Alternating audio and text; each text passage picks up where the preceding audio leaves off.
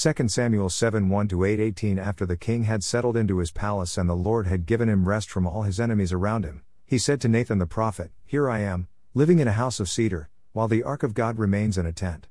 And Nathan replied to the king, Go and do all that is in your heart, for the Lord is with you. But that night the word of the Lord came to Nathan, saying, Go and tell my servant David that this is what the Lord says Are you the one to build for me a house to dwell in?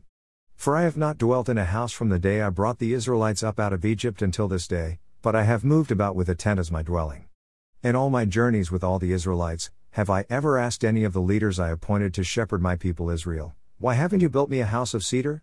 Now then, you are to tell my servant David that this is what the Lord of hosts says I took you from the pasture, from following the flock, to be the ruler over my people Israel. I have been with you wherever you have gone, and I have cut off all your enemies from before you. Now I will make for you a name like the greatest in the land. And I will provide a place for my people Israel and will plant them so that they may dwell in a place of their own and be disturbed no more. No longer will the sons of wickedness oppress them as they did at the beginning and have done since the day I appointed judges over my people Israel. I will give you rest from all your enemies. The Lord declares to you that He Himself will establish a house for you. And when your days are fulfilled and you rest with your fathers, I will raise up your descendant after you, who will come from your own body, and I will establish His kingdom. He will build a house for my name, and I will establish the throne of His kingdom forever. I will be His father, and He will be my son. When He does wrong, I will discipline him with the rod of men and with the blows of the sons of men. But my loving devotion will never be removed from him as I removed it from Saul, whom I moved out of your way. Your house and kingdom will endure forever before me, and your throne will be established forever. So Nathan relayed to David all the words of this entire vision. Then King David went in, sat before the Lord, and said, Who am I, O Lord God, and what is my house, that you have brought me this far?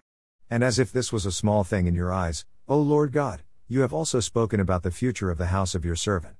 Is this your custom with man, O Lord God? What more can David say to you? For you know your servant, O Lord God. For the sake of your word and according to your own heart, you have accomplished this great thing and revealed it to your servant.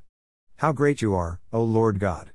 For there is none like you, and there is no God but you, according to everything we have heard with our own ears. And who is like your people Israel, the one nation on earth whom God went out to redeem as a people for himself and to make a name for himself? You performed great and awesome wonders by driving out nations and their gods from before your people, whom you redeemed for yourself from Egypt. For you have established your people Israel as your very own forever, and you, O Lord, have become their God. And now, O Lord God, confirm forever the word you have spoken concerning your servant and his house. Do as you have promised, so that your name will be magnified forever when it is said, The Lord of hosts is God over Israel. And the house of your servant David will be established before you. For you, O Lord of hosts, the God of Israel, have revealed this to your servant when you said, I will build a house for you. Therefore your servant has found the courage to offer this prayer to you. And now, O Lord God, you are God. Your words are true, and you have promised this goodness to your servant. Now therefore, may it please you to bless the house of your servant, that it may continue forever before you. For you, O Lord God, have spoken, and with your blessing the house of your servant will be blessed forever. Some time later, David defeated the Philistines, subdued them, and took Metheg from the hand of the Philistines. David also defeated the Moabites, made them lie down on the ground, and measured them off with a cord. He measured off with two lengths those to be put to death, and with one length those to be spared. So the Moabites became subject to David and brought him tribute. David also defeated Hadadezer son of Rehob, king of Zobah, who had marched out to restore his dominion along the Euphrates River. David captured from him a thousand chariots, seven thousand charioteers, and twenty thousand foot soldiers, and he hamstrung all the horses except a hundred he kept for the chariots. When the Aramaeans of Damascus came to help King Hadadezer of Zobah, David struck down twenty-two thousand men. Then he placed garrisons in Aram of Damascus, and the Aramaeans became subject to David and brought him tribute. So the Lord made David victorious wherever he went. And David took the gold shields that belonged to the officers of Hadadezer and brought them to Jerusalem. And from Betah and Berothai, cities of Hadadezer, King David took a large amount of bronze. When King Toi of Hamath heard that David had defeated the entire army of Hadadezer, he sent his son Joram to greet King David and bless him for fighting and defeating Hadadezer, who had been at war with Toi.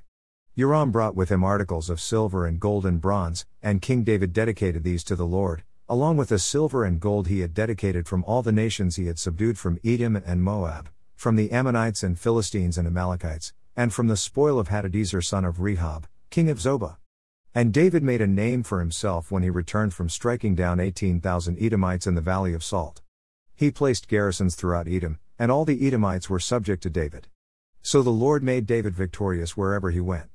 Thus David reigned over all Israel and administered justice and righteousness for all his people. Joab son of Zeruiah was over the army, Jehoshaphat son of Ahilud was the recorder, Zadok son of Ahitub and Ahimelech son of Abiathar were priests, Seraiah was the scribe, Benaiah son of Jehoiada was over the Kerethites and Pelethites, and David's sons were priestly leaders. John 14 15 31 If you love me, you will keep my commandments. And I will ask the Father, and he will give you another helper, that he may be with you to the age the Spirit of truth, whom the world is not able to receive, because it does not see him nor know. But you know him, for he abides with you and he will be in you. I will not leave you as orphans, I am coming to you. Yet a little while, and the world sees me no more, but you see me. Because I live, you also will live. In that day you will know that I am in my Father, and you in me, and I in you. The one having my commandments and keeping them, he is the one loving me. Now the one loving me will be loved by my Father. And I will love him, and will show myself to him. Judas, not Iscariot, says to him, Lord, then what has occurred, that you are about to manifest yourself to us, and not to the world? Jesus answered and said to him, If anyone loves me, he will keep my word, and my Father will love him, and we will come to him and will make a home with him. The one not loving me does not keep my words. And the word that you hear is not mine, but that of the Father having sent me. These things I have said to you while abiding with you.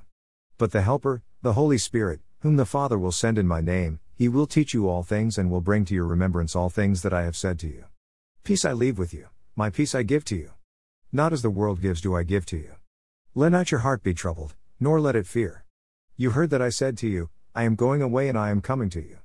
If you loved me, you would have rejoiced that I am going to the Father, because the Father is greater than I, and now I have told you before it comes to pass, that when it shall have come to pass, you might believe.